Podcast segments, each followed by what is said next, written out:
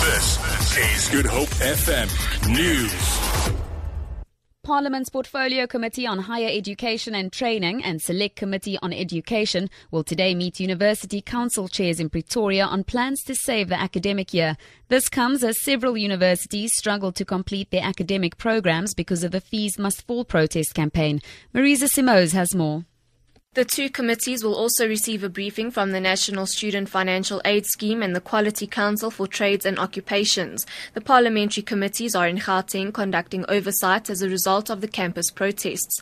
The protests have been particularly severe in that province as well as the Western Cape and KwaZulu-Natal.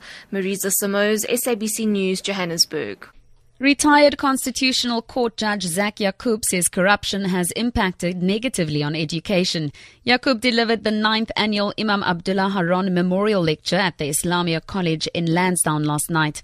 Haron was a Muslim cleric, human rights activist, and leader who spoke out against apartheid laws. He was killed by security police in 1969. Justice Yacoob's lecture focused on education, which he described as one of the causes close to the heart of the late Imam Haron. Yacoob says there's an urgent need to fight corruption in this country.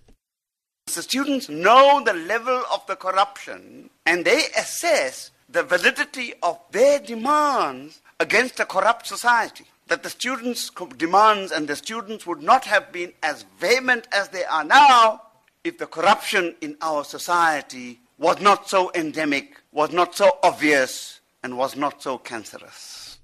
Western Cape police are investigating an apparent murder suicide at Villiersdorp near Hermanus after the body of a 28 year old woman and her 6 year old son were found in their house. A 30 year old man was also found hanging in the house. Police spokesperson Frederick van Wyk. According to our reports, the incident occurred at Koniwa Park in Villiersdorp, whereby the bodies of a 28-year-old female and a 6-year-old boy were found inside the house. Another child was injured and was taken to a nearby hospital for medical treatment. A 30-year-old man was found hanging. Uh, the inquest is under investigation.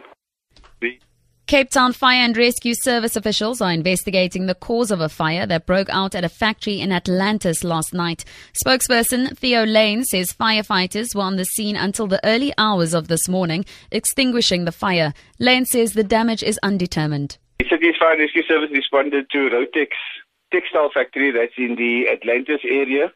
We had a number of raw material bales that were alight. The exact cause of the fire is undetermined at this stage. Firefighters remained on the scene throughout the night, uh, extinguishing uh, the bales. Approximately 50 firefighters were on the scene. No injuries were reported.